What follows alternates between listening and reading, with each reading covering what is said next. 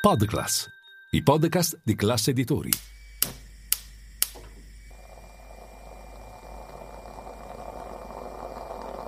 Buongiorno dal gruppo Classe Editori. Io sono Massimo Brugnone, oggi è giovedì 18 maggio e queste sono notizie a colazione, quelle di cui hai bisogno per iniziare al meglio la tua giornata.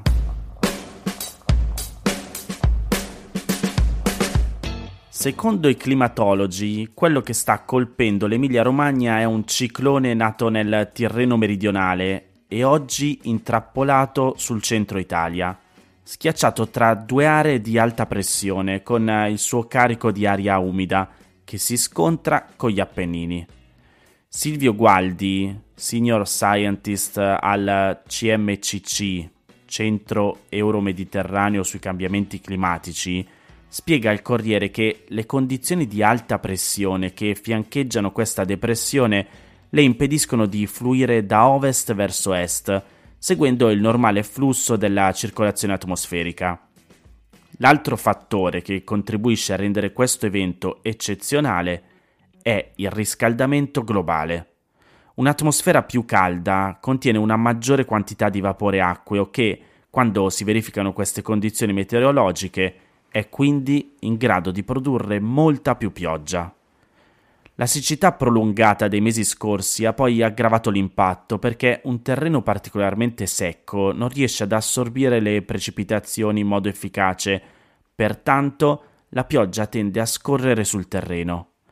Insomma, meglio abituarsi e adattarsi a quella che rischia di diventare la nuova normalità Infatti è probabile che questi eventi estremi diventino più frequenti in futuro.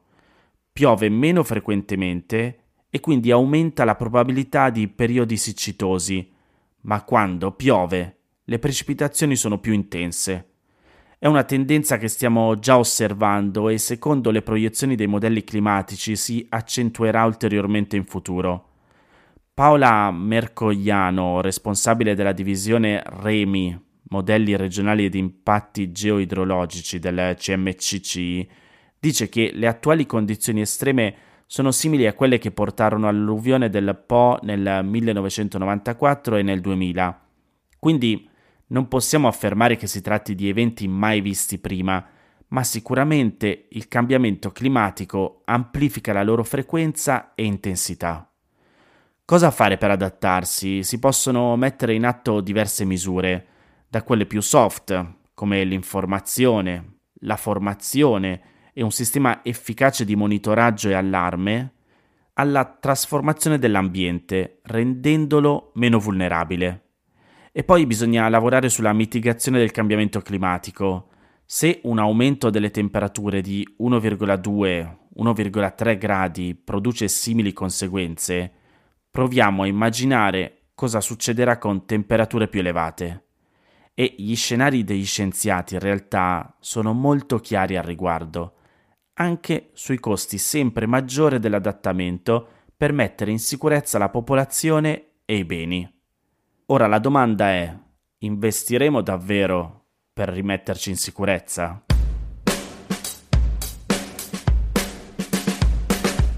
Rimango in tema di riscaldamento climatico perché da quel che scrive il Post, l'Organizzazione Meteorologica Mondiale ha diffuso una nuova stima su quando la temperatura media globale annuale sarà di più di 1,5 gradi superiore all'epoca preindustriale, cioè a prima che le emissioni di gas serra come anidride carbonica e metano dovute alle attività umane causassero il riscaldamento del pianeta e i cambiamenti climatici. Ci sono due possibilità su tre che accada entro il 2027 e per almeno un anno. Ne abbiamo parlato diverse volte qui a Notizia Colazione, il limite di 1,5 gradi era stato fissato come obiettivo più ottimista dall'accordo sul clima di Parigi del 2015, il più importante trattato internazionale degli ultimi anni per contrastare il riscaldamento globale. È un limite più politico che scientifico, ma con un forte valore simbolico. Durante la COP21, la conferenza sul clima delle Nazioni Unite durante il quale l'accordo venne ultimato, fu scelto sotto le pressioni dei paesi più colpiti dalle conseguenze negative della crisi climatica. È un limite politico, dicevamo, nato da vari compromessi, perché in realtà un aumento anche di pochi decimi di grado in meno sarebbe più auspicabile, ma non è privo di significato. L'importanza di non superare gli 1,5 gradi si rese più evidente nel 2018 quando un rapporto del gruppo intergovernativo sul cambiamento climatico dell'ONU mise a confronto quel limite con quello di 2 gradi, per mostrare quali sarebbero state le differenze. Mezzo grado in più sarebbe sufficiente a fare aumentare sensibilmente il rischio di eventi disastrosi, come inondazioni e prolungati periodi di siccità, l'innalzamento del livello del mare e l'inaridimento di molte aree coltivate. Tuttavia oggi non abbiamo ancora iniziato a ridurre le emissioni di gas serra prodotte ogni anno e l'obiettivo degli 1,5 gradi è ritenuto ormai irrealistico dagli esperti. L'Organizzazione Meteorologica Mondiale ha comunque sottolineato che lo scopo più ottimista dell'accordo di Parigi si potrà considerare sfumato solo se la temperatura media globale sarà superiore di 1,5 rispetto all'epoca preindustriale per almeno 20 anni. E il rapporto che vi ho citato all'inizio non significa che saremo sempre oltre il limite degli 1,5 gradi. Dal 2020 la WMO stima ogni anno la probabilità di andare oltre gli 1,5 gradi nei successivi 5 anni. Nel 2015 la probabilità era vicina allo zero. Tra il 2017 e il 2021 è stata del 10%. L'anno scorso del 50%. Si stima che ci sia solo una possibilità su tre che la temperatura media misurata nei prossimi 5 anni sia superiore a 1,5 gradi rispetto ai livelli preindustriali, ma c'è il 98% di probabilità che almeno uno dei 5 anni che ci aspettano risulti il più caldo mai registrato.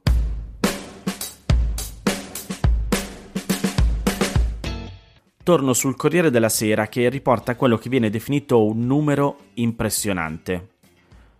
Uno su 25 bambini americani di 5 anni non raggiungerà il quarantesimo compleanno. È un tasso di mortalità quattro volte più alto che in ogni altro paese ricco. Di fatto vuol dire che una coppia di genitori in ogni asilo seppellirà il proprio bambino. Nei giorni scorsi il Financial Times ha tirato fuori questi dati paragonandoli con quelli britannici. È un problema tipicamente americano, se ne è occupato anche il settimanale Time. L'aspettativa di vita in America è in caduta libera da circa un decennio. È arrivata a 76,1 anni nel 2021, il punto più basso dal 1996.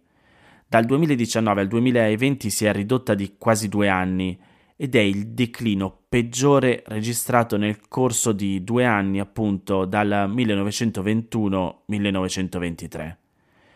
In Europa invece l'aspettativa di vita alla nascita negli ultimi vent'anni è aumentata in modo graduale ed è più alta rispetto a quella degli Stati Uniti.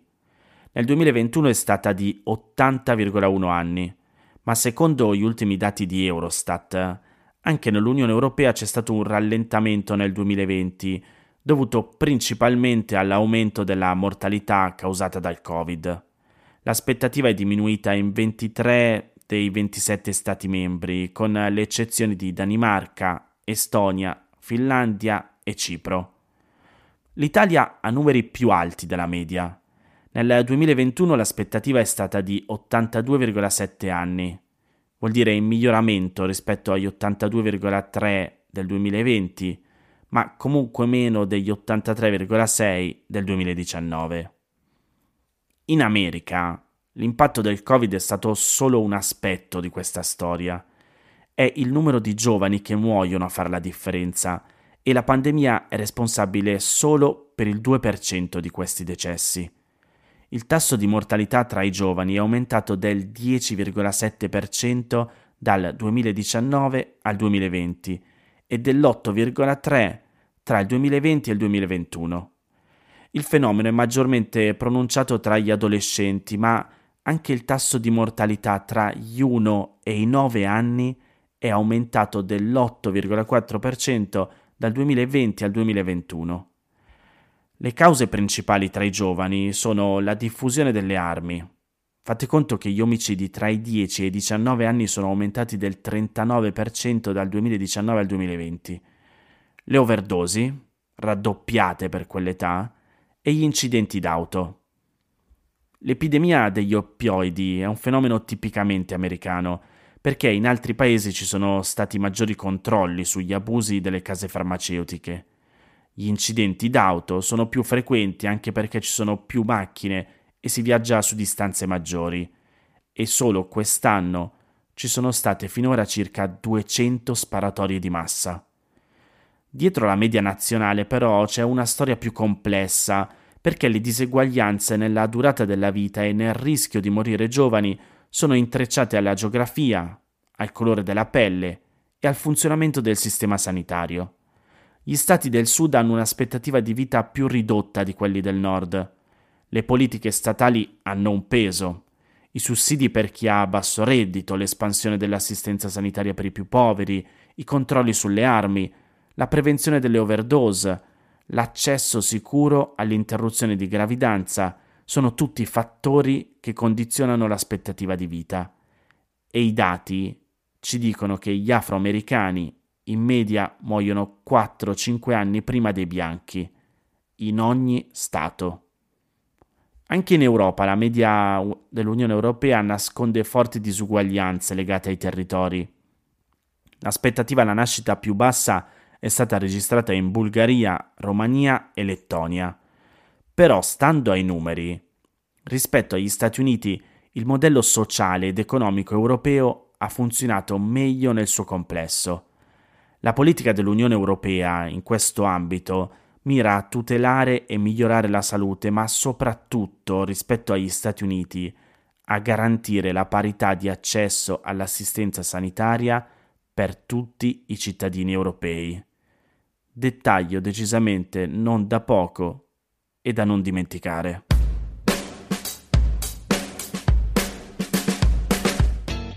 Queste erano le notizie a colazione di oggi. Se volete suggerirmi alcune notizie o mandarmi i vostri commenti su quelle trattate, potete scrivermi all'indirizzo notiziacolazione.it. Se volete rimanere aggiornati c'è il canale Telegram di Notizia Colazione. Nel sommario della puntata trovate il link per gli altri podcast del gruppo Classe Editori. Io vi aspetto domani per iniziare insieme una nuova giornata. Un saluto da Massimo Brugnone.